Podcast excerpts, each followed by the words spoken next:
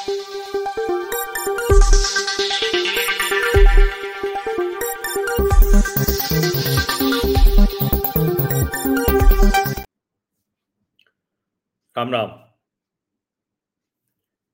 बालासोर की ट्रेन दुर्घटना में जो लोग अपना जीवन गंवा बैठे, उनके प्रति विनम्र श्रद्धांजलि अर्पित करते हुए ये बातचीत मैं शुरू कर रहा हूँ। और ईश्वर से प्रार्थना यही है 280 का आंकड़ा आ चुका है 300 पहुँच रहा है। ईश्वर करे कि और सब सुरक्षित हो। अब और किसी बोगी के नीचे, किसी बोगी में कोई दबा हुआ न मिले। घायल भी हो, जल्दी से जल्दी वो स्वस्थ हो। अब ये जो बालाग सोर की दुर्घटना है इसने रेलवे की बहुत बड़ी कमज़ोरी उजागर कर दी है। पहला सबसे महत्वपूर्ण पॉइंट यही है, इसकी बात मैं करूँगा।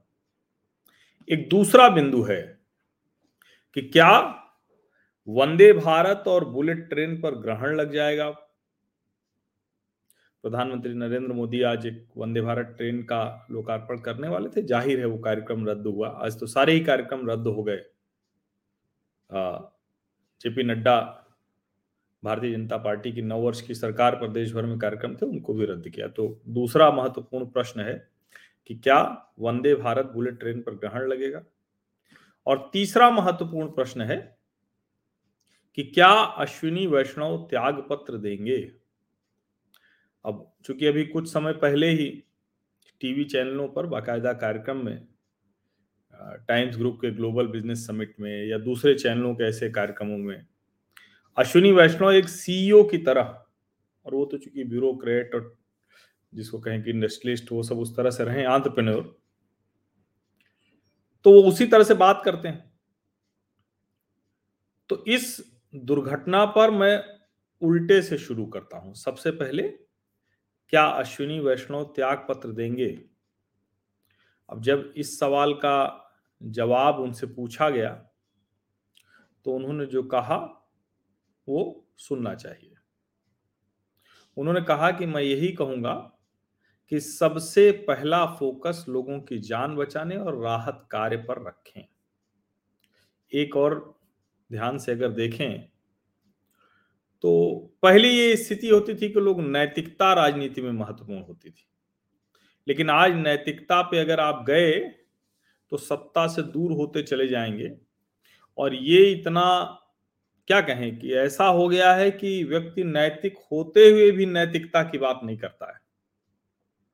नैतिक होते हुए भी। बार बार ज़िक्र शुरू होता है। 1956 में जब लाल बहादुर शास्त्री ने महबूब नगर में हुए ट्रेन दुर्घटना के बाद रेल मंत्री पद से त्यागपत्र दे दिया गया था। त्यागपत्र स्वीकार नहीं किया गया था। बाद में एक और ट्रेन दुर्घटना हुई तो शास्त्री जी का त्यागपत्र स्वीकार कर लिया गया। सुरेश प्रभु, जो इससे पहले रेलवे मंत्री थे, उन्होंने किसी दुर्घटना पर त्यागपत्र भले न दिया हो, लेकिन ये माना गया कि उनके कार्यकाल में उनके रहते जो एक के बाद एक रेल दुर्घटनाएँ हो रही थी तो उसकी वजह से उन्हें छोड़ना पड़ा रेल मंत्री का पद। अब सुरेश प्रभु बड़े डायनेमिक नेता हैं, ऊर्जावान नेता हैं लेकिन ये भी कहा गया कि उनके खिलाफ एक लॉबी काम कर रही थी, वो बहुत कुछ कर रहे थे। रेलवे को बड़ी तेज़ी से वो आधुनिक व्यवस्था की ओर ले जा रहे थे। फिर अब अश्विनी वैष्णव आए, उनसे कम उम्र के हैं, ब्यूरोक्रेट रहे हैं अंतरप्रन्योर रहे हैं, बड़ी कंपनियों में भी काम किया है। इंजीनियर है, टेक्नोलॉजी के उस्ताद हैं। तो वो आए और सब कुछ अच्छा अच्छा चल रहा था। बड़ी तेज़ी में चीज़ें सब हो रही थी, बहुत बढ़िया चल रहा था। प्रधानमंत्री नरेंद्र मोदी जो विजन रखते हैं, वो पहले भी हो रहा था, सुरेश प्रभु जी के समय में भी, अब भी हो रहा था। लेकिन इस रेल हादसे ने, और जिसको कहें तो शायद सबसे बड़ी दुर्घटनाओं में से एक है। इसके पहले भी एक दुर्घटना की बात होती है। बयालीस वर्ष पूर्व जो हादसा हुआ था, ट्रेन पूरी नदी में चली गई थी, उसमें 800-900 लोग अपनी जान गंवा बैठे थे। लेकिन ये सबसे बड़ा हादसा है। अब सवाल ये कि इसके बावजूद रेल मंत्री क्या इस्तीफा देंगे? तो मैंने अश्विनी वैष्णव जी का जवाब आपको सुनाया। और वैसे भी सरकारों में अब इस्तीफे देने का प्रचलन नहीं है। शायद उससे ये भी माना जाएगा कि हमारी अपनी गलती है। नरेंद्र मोदी सरकार में भी कोई भी त्यागपत्र नहीं देता है। कोई भी त्यागपत्र नहीं देता है। तो इसीलिए वो त्यागपत्र देंगे। अश्विनी वैष्णव, ये लगभग ना के बराबर है। हो सकता है दे दें। हो सकता है कि जिस तरह से लोग नाराज़ हैं, दुखी हैं तो हो सकता है कि दे दें। लेकिन फ़िलहाल अभी अश्विनी वैष्णव त्यागपत्र नहीं देने वाले हैं। तो ये पहला सवाल था जिसका जवाब मैंने दिया। अब दूसरा सवाल। वंदे भारत बुलेट ट्रेन पर ग्रहण। अब आज एक वंदे भारत ट्रेन का लोकार्पण होना था तो अब उसको टाल दिया गया। ज़ाहिर है, इसको टालना ही था। लेकिन अब जिस तरह से वंदे भारत और बुलेट ट्रेन पर हमला किया जा रहा है तो वो इस देश की राजनीति भी दिखाता है। और निश्चित तौर पर सरकार जिम्मेदार है, सरकार के खिलाफ लोगों का गुस्सा है, रेलवे की जो मशीनरी है, पूरा तंत्र है, गुस्सा है, रेलवे मंत्री का त्यागपत्र मांगा जा रहा है। और एक वर्ग है जो हर बात पे प्रधानमंत्री का त्यागपत्र माँगता है तो वो तो इतनी बड़ी घटना हो गई है, इतने लोगों का जीवन चला गया है तो वो तो त्यागपत्र मांगेगा ही, मांग भी रहा है। लेकिन जरा देखिए राजनीति कहाँ पहुँची है। मैंने जब लिखा कि जो वंदे भारत और बुलेट ट्रेन है, उस पर ग्रहण। तो कई लोग लिख रहे हैं कि आप कैसी बातें कर रहे हैं। दुर्घटना से ग्रहण कहाँ लगता है?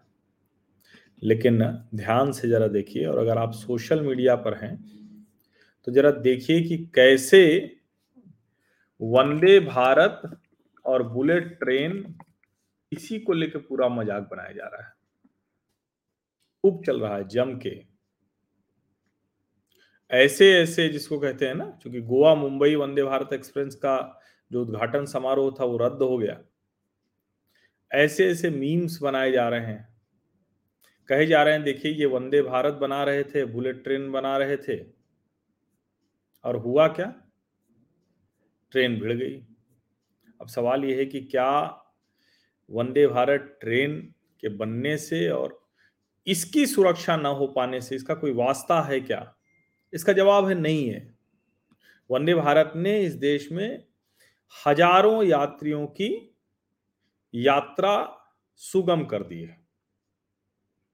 बेहतर कर दी है। अब वंदे भारत 400 वंदे भारत ट्रेनें चलाई जानी है।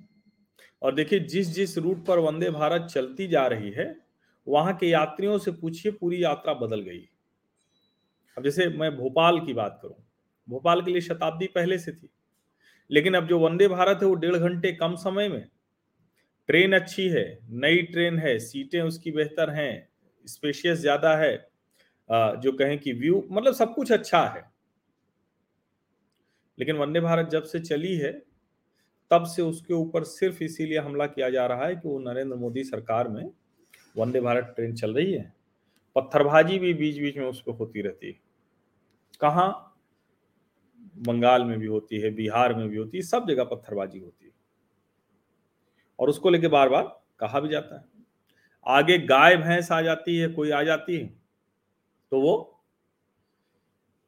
उसको भी एक बना दिया जाता है कि भाई, देखिए किस तरह से ये एकदम क्या कहेंगे कि मतलब है ही नहीं है, एकदम वो जो रेलवे की सुरक्षा है, बिल्कुल नहीं है। लेकिन लगातार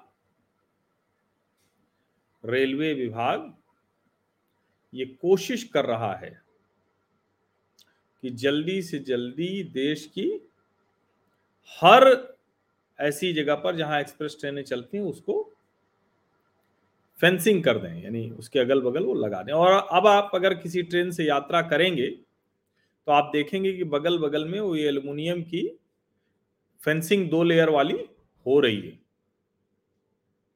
तो अब 622 किलोमीटर का स्ट्रेच है मुंबई अहमदाबाद का। वो पूरा का पूरा पूरा का पूरा उस पर फेंसिंग कर दी जा रही है। पूरी की पूरी फेंसिंग हो रही है। अब ज़ाहिर है, ये किस लिए हो रही है? ये इसीलिए हो रही है जिससे कि वंदे भारत के रूट पर, चूँकि वंदे भारत चलती है तो उसकी अच्छी खासी रफ्तार होती है, उसकी जो औसत रफ्तार होती है बहुत अच्छी है। यात्रा जो उसमें लोग करते हैं, उनको समझ में आता है कि हाँ इस ट्रेन की ज़रूरत तो इस देश में थी। तो वंदे भारत पे लोग यात्रा करते हैं। और वंदे भारत पे यात्रा करते हुए उनको ये बात समझ में भी आती है। लेकिन बहुत से विघ्न संतोषी लोग हैं जो अब यही सवाल पूछ रहे हैं कि क्या वंदे भारत और बुलेट ट्रेन पर ग्रहण हो जाएगा? तो ग्रहण तो लगा था, बुलेट ट्रेन पर ग्रहण लगा था। जब महाराष्ट्र में महाविकास अघाड़ी की सरकार आ गई तो गुजरात से महाराष्ट्र की सीमा में जहाँ से घुसते हैं ना, वहीं से जमीनों के अधिग्रहण में समस्या शुरू हो गई थी। ये देखिए 29 जनवरी का ट्वीट है fencing on Vande Bharat routes started तो कमाल की बात है ये। देश भर में एक्सप्रेस ट्रेन चलेंगी। एक्सप्रेस ट्रेन के लिए पटरी और फेंसिंग, ये दुरुस्त की जाएगी। इस तरह से नहीं सोचा जा रहा था। तो न तो वंदे भारत पे कोई ग्रहण है, न बुलेट ट्रेन पे कोई ग्रहण है, और होना भी नहीं चाहिए। होना भी नहीं चाहिए, क्योंकि अगर किसी एक दुर्घटना के बाद आप रोक देंगे किसी भी चीज़ को तो ये तो बहुत गड़बड़ है। और देखिए, भारत की रेलवे में कायाकल्प हो रहा है। मैं तो जी भोपाल गया, रानी कमलापति स्टेशन देखा, जो देश का पहला पीपीपी मॉडल पर बना स्टेशन है। आप वहाँ जाएँगे तो अद्भुत आपको दिखेगा। लेकिन कोई भी कह सकता है कि इस पीपीपी वाले स्टेशन से हमें क्या मिलेगा? अब रेल रेल यात्रियों को तो प्रतिदिन सुविधा ही हो रही है। लेकिन ये जो ट्रेनें चल रही हैं, ये जो ज़्यादा ट्रेनें चल रही हैं, अगले बजट के पहले हो जा रही हैं, जो बिना पंद्रह पंद्रह मिनट में थपथपाए हो जा रही हैं तो ये समझना बहुत ज़रूरी है। अभी जो बजट था, उसमें दो लाख इकतालीस हज़ार करोड़ का प्रोविज़न किया गया है, प्रावधान किया गया है। और रेलवे इस वित्तीय वर्ष में क्या उसकी योजना है, जानते हैं? सात हज़ार किलोमीटर के नए रेलवे ट्रैक वो बिछाए जाने का लक्ष्य है। 2022-23 में साढ़े चार हज़ार किलोमीटर नया रेलवे ट्रैक बिछाया। अब सरकार का जो लक्ष्य है, वो 19 किलोमीटर प्रतिदिन नए रेलवे ट्रैक बिछाने का है। अभी ये 12 किलोमीटर बिछा रही है। आप कभी नई दिल्ली स्टेशन जाइए या किसी भी स्टेशन जिससे आप जाते हैं तो आपको पटरियाँ बदली हुई दिखेंगी और जो नीचे लकड़ी वाले जो लगे होते थे, जो स्लीपर्स उसके नीचे जो होते थे जिससे जकड़ा रहता था, वहाँ आप सीमेंटेड है, पूरा एकदम कंक्रीट हो गया है। और ये लगातार ये काम हो रहा है। ये लगातार काम हो रहा है। और विशेष करके जो नई ट्रेन हैं और नए ट्रैक्स हैं और जो डबलिंग ऑफ़ ट्रैक्स हैं, ये दोनों अपने आप में बहुत कमाल के हैं। और मैं फिर से कह रहा हूँ कि इस देश की बहुत सी चीज़ें हैं जो दुनिया भर को ईर्ष्या देती है। मैंने इसीलिए लिखा है, आप लोग पूछ रहे हैं कि आपने वंदे भारत बुलेट ट्रेन पर ग्रहण क्यों लिखा है? क्वेश्चन मार्क करके। इसीलिए क्योंकि लोगों के मन में यह आशंका आ गई है तो हमारा तो काम ही है। मैं बार बार कहता हूँ कि राष्ट्रीय विमर्श खड़ा करने के लिए यहाँ मैं हूँ। सार्थक सकारात्मक विमर्श हो। इसका मतलब कतई नहीं है। रेलवे का तंत्र पूरी तरह से खोखला साबित हुआ है। मैं उसकी भी बात करूँगा। लेकिन ये जो जो लोग कह रहे हैं कि वंदे भारत और बुलेट ट्रेन पर ग्रहण लग जाएगा रोक देना चाहिए। वो लोग जो राजनीति कर रहे हैं वो ठीक नहीं है। भारत के लोगों के लिए ही है और हज़ारों यात्री प्रतिदिन वंदे भारत में यात्रा करते हुए सुखद सुरक्षित यात्रा कर रहे हैं। लेकिन टीएमसी के नेता है अभिषेक बनर्जी, वो क्या लिख रहे हैं? मोदी सरकार जनता को गुमराह करने और अपनी राजनीतिक मंशाओं को पूरा करने के लिए वंदे भारत ट्रेन और नए स्टेशनों की बात करती है। लेकिन सुरक्षा को लेकर कुछ नहीं कर रही। घटना स्थल से जो मंजर दिख रहा है, वो दिल दुखाने वाला है। सौ से ज़्यादा लोगों की जान गई, मरने वाले लोगों के परिवार के साथ मेरी संवेदनाएँ अगर जमीर की आवाज़ बची है तो रेल मंत्री तत्काल इस्तीफा दें। अब जब ये वंदे भारत को, जनता को गुमराह करने वाला बताते हैं तो सोचिए देश के जो यात्री, जो प्रतिदिन अलग अलग जगहों से वंदे भारत ट्रेनों से यात्रा करते हैं, जिनका जिनकी यात्रा सुरक्षित हुई है, सुखद हुई है, सुखमय हुई है, उनको कैसा लगता होगा? और आने वाले समय में ये जो मैंने मुंबई, अहमदाबाद दिखाया, हर जगह फेंसिंग होनी चाहिए, हो भी रही है। मैं अभी जिस भी रूट पर जाता हूँ तो वहाँ स्टेशन के तो थोड़ा आगे, थोड़ा पीछे फेंसिंग हो ही चुकी है। अब वो ज़ाहिर है कि पूरे ट्रैक पर फेंसिंग हो क्योंकि पूरे ट्रैक पर फेंसिंग होगी, तभी वो बात बनेगी। अब आज दुर्घटना के दिन ये सब बात मैं कर रहा हूँ तो बहुत से लोग कहेंगे कि आज ये बात क्यों होनी चाहिए? लेकिन ऐसी बातें आती हैं और मैं बार बार कह रहा हूँ कि देखिए, ट्रैक कमज़ोर जब होते हैं, ट्रैक की व्यवस्था ठीक नहीं होती है तो ट्रैक अपनी भी गलती से हो जाता है। लेकिन साजिश करना भी आसान होता है। लोग एक हथौड़ा मार के ट्रैक थोड़ा सा गड़बड़ कर देते हैं और उसके बाद फिर दुर्घटना हो जाती है तो आप जाँच करते रहिए। पता तो चलता नहीं है ऐसे मामलों में। अब अभी इस मामले की भी जाँच होगी तो पता चले क्योंकि यहाँ जो तीनों ट्रेनें आई हैं, पीछे से एक ट्रेन ने मार दिया और दूसरी, दूसरे पे चली गई, वो जो गाड़ी आ रही थी वो भी लड़ गई थी, यानी मालगाड़ी, शालीमार चेन्नई और हावड़ा बेंगलुरु। तो ये तीन ट्रेनें हैं जो तीन की तीनों एक दूसरे से भिड़ गई लेकिन यहाँ सवाल यही है कि क्या इसका असर वंदे भारत ट्रेन पर पड़ना चाहिए क्या? बुलेट ट्रेन पर पड़ना चाहिए क्या? तो मुझे लगता है कतई नहीं पढ़ना चाहिए। वो काम अधिक तेज़ी से होना चाहिए। जिससे कि ये जो शालीमार, चेन्नई, कोरोमंडल एक्सप्रेस, बेंगलुरु, हावड़ा एक्सप्रेस और मालगाड़ी, इसकी जो दुर्घटना हुई, दोबारा ऐसा ना हो। रेल मंत्री वहाँ पहुँच गए हैं सुबह ही। प्रधानमंत्री भी अस्पतालों, अस्पताल में घायलों से मिलने जा सकते हैं। लेकिन सच बात तो यही है कि रेलवे के तंत्र पर बहुत बड़ा सवालिया निशान है। बहुत बड़ी कमज़ोरी उजागर हो गई इस प्रश्न पर मैं सबसे आखिर में आ रहा हूँ। देखिए यह सच है कि जिन लोगों की जान चली गई, जिनका जीवन चला गया, जो इस तरह से घायल हो गए कि वो जीवन भर के लिए वो पंग हो गए, अपंग हो गए उनको तो कोई भी सहायता चाहे दस लाख दे दीजिए चाहे दो लाख दे दीजिए उससे कुछ उनको लाभ नहीं होने वाला है। लेकिन बालासोर की दुर्घटना बता रही है कि कई बेसिक्स हैं जिस पर रेलवे काम नहीं कर पा रही। कई बेसिक्स हैं। और विशेष करके कोई भी ट्रेन अब अभी पता चला कि अभी आ, वो जो कवच लगाना है वो कवच लग रहा है लेकिन अभी वो पूरे ट्रैक पर तो लग नहीं पाया और ज़ाहिर है पूरे ट्रैक पर इतना लगता नहीं है। रेलवे के स्पोक्स पर्सन का एक बयान है तो करें, कवच सिस्टम रूट के आधार पर होता है। दिल्ली, हावड़ा और दिल्ली, बॉम्बे रूट पर ही फ़िलहाल कवच सिस्टम को लगाया जा रहा है, प्रक्रिया में है। जिस रूट पर हादसा हुआ, वहाँ कवच सिस्टम शुरू नहीं हुआ। वो चूँकि रेलवे मंत्री जी का वो जो है ना, जिसमें वो बता रहे हैं कि मैं गया डिमॉन्स्ट्रेशन दे रहे हैं और 400 मीटर पर आकर ट्रेन रुक गई। ये हम सब जानते हैं कि कोई भी जब तकनीक आती है, योजना आती है तो वो तुरंत तो पूरे देश में लागू नहीं हो जाती लेकिन उसको जुमला कहना ये गलत है। वंदे भारत बुलेट ट्रेन पर सवाल उठाना गलत है। और अश्विनी वैष्णव ने अगर बताया, मैं फिर से कह रहा हूँ, देखिए, नैतिकता आज के जमाने में रहने की है। नैतिकता, नैतिक होना राजनीति में सत्ता से दूर जाना होना, होता है। तो इसलिए नैतिकता के आधार पर रेल मंत्री अश्विनी वैष्णव त्यागपत्र देंगे, मुझे नहीं लगता। और इस सरकार में वैसे भी कोई त्यागपत्र हुए नहीं, त्यागपत्र होते नहीं है। हाँ बाद में भले हटा दिया जाए।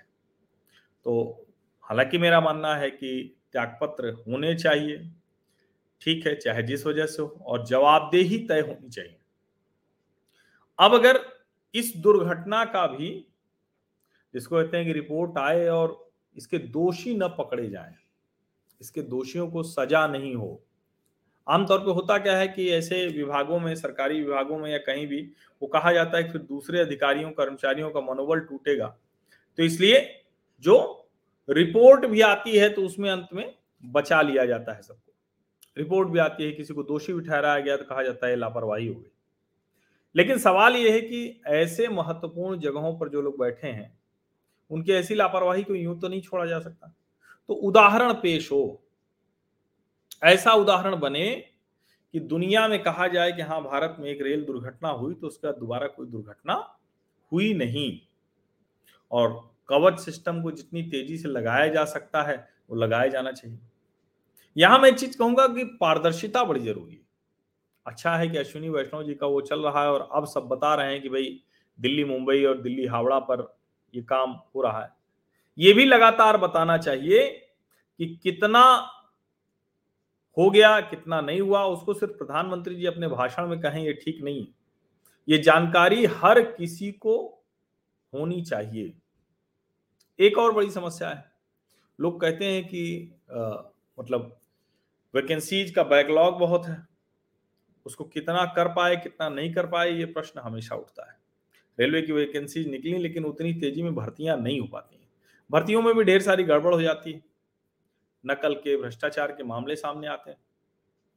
और अगर स्टाफिंग ठीक से नहीं होगी, कर्मचारी ढंग से नहीं होंगे उतने तो वो भी एक बड़ी मुश्किल होती है। तो मुझे लगता है ये भी एक बड़ी समस्या है जिसको देखना चाहिए।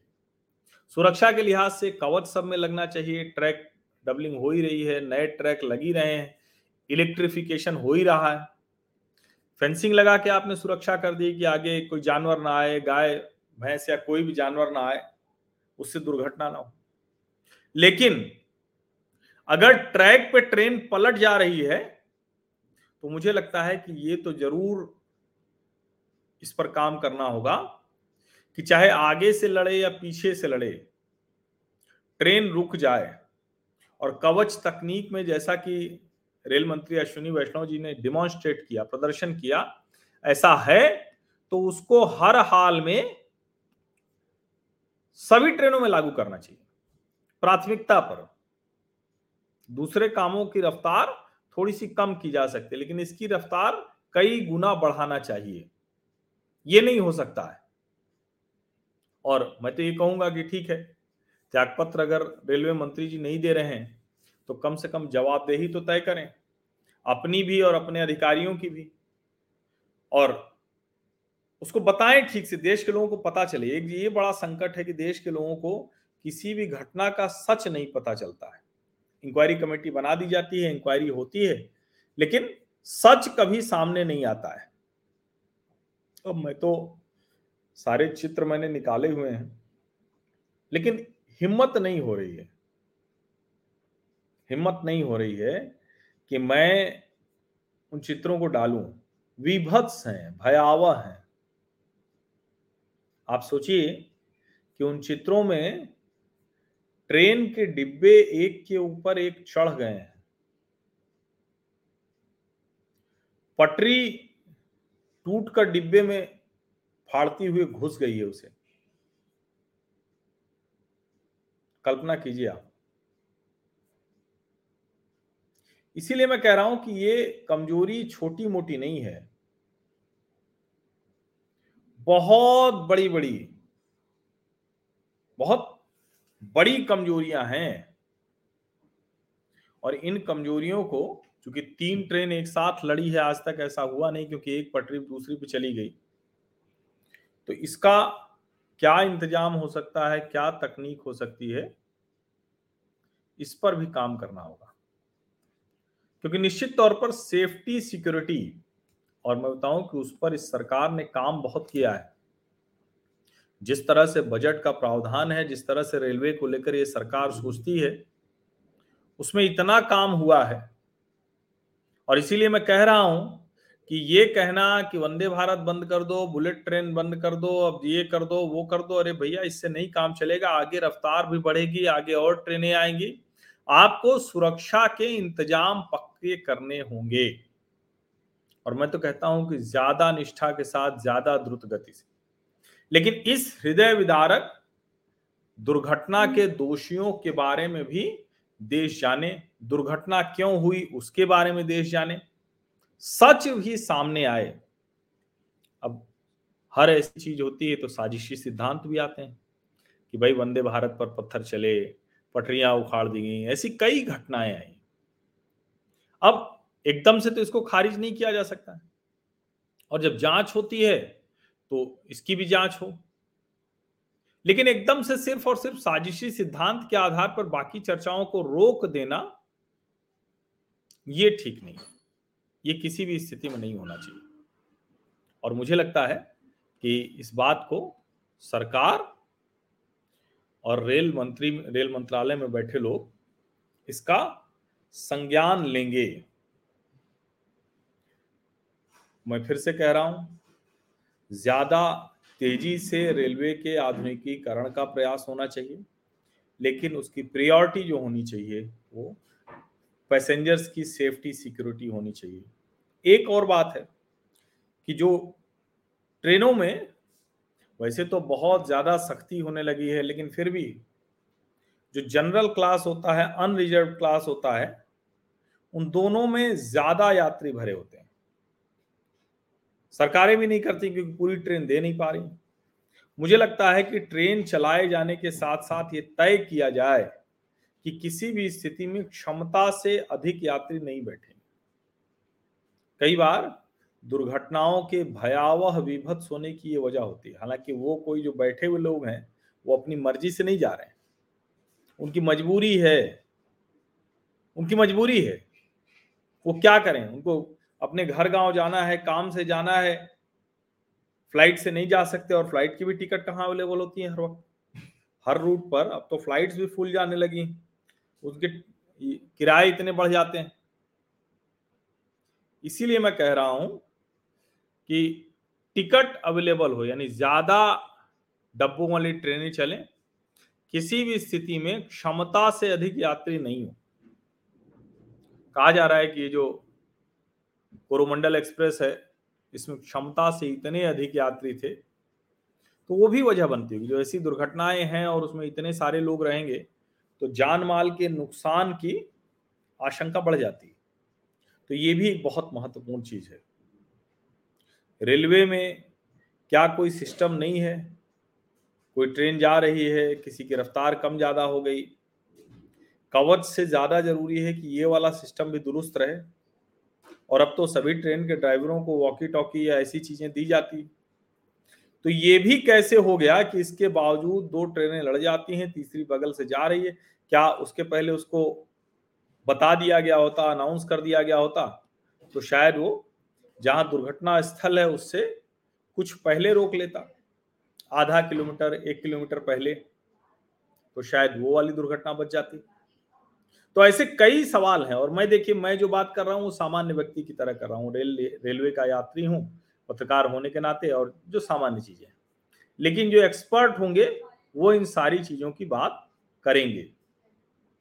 अब इसीलिए मैं कह रहा हूँ कि ये जो कुछ है, इसको मतलब एकदम से ब्लैक एंड व्हाइट में नहीं देख सकते।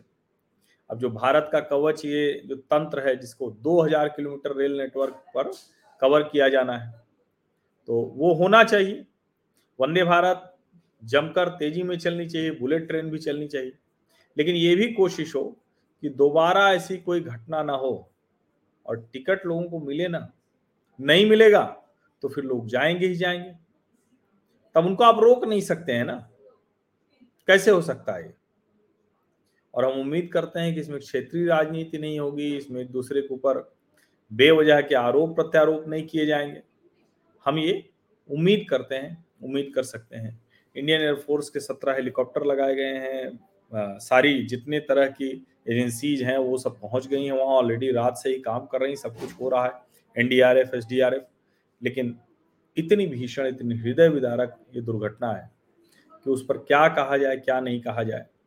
और प्रधानमंत्री नरेंद्र मोदी एक उच्च स्तरीय बैठक वो ले रहे हैं जो स्थिति है, जो सिचुएशन है, उसकी समीक्षा की जा रही। तो अब तो ठीक है तो जो होना था, हो गया है। सिचुएशन ठीक करने की कोशिश हो रही है। लेकिन आगे ऐसा ना हो। ये तो हमें पुख्ता करना ही पड़ेगा। बहुत ज़रूरी है। पुनः सभी जो, जिन्होंने अपना जीवन गमाया, उन सबको विनम्र श्रद्धांजलि। और जो घायल हैं, वो जल्दी से जल्दी स्वस्थ हो जाएँ, शीघ्र स्वस्थ हो जाएँ, यही कहेंगे। आप सभी का बहुत बहुत धन्यवाद और सरकार और सरकारी तंत्र, दोबारा किसी का जीवन न जाए, ये सुनिश्चित करें। लेकिन फिर भी मैं कहूँगा कि नैतिकता होनी चाहिए। ठीक है, नैतिकता की वजह से सत्ता दूर चली जाती है, नैतिकता ज़्यादा रहने पर, लेकिन थोड़ी तो नैतिकता होनी चाहिए। समाज को, देश को उसके नैतिक बल के लिए अच्छा नहीं है कि नैतिकता एकदम ही खत्म हो जाए। महत्वपूर्ण त्याग पत्र देना नहीं होता, उससे कुछ बदल भी नहीं जाता है। लेकिन नैतिकता बची है, ये समाज को संबल देता है। बहुत बहुत धन्यवाद।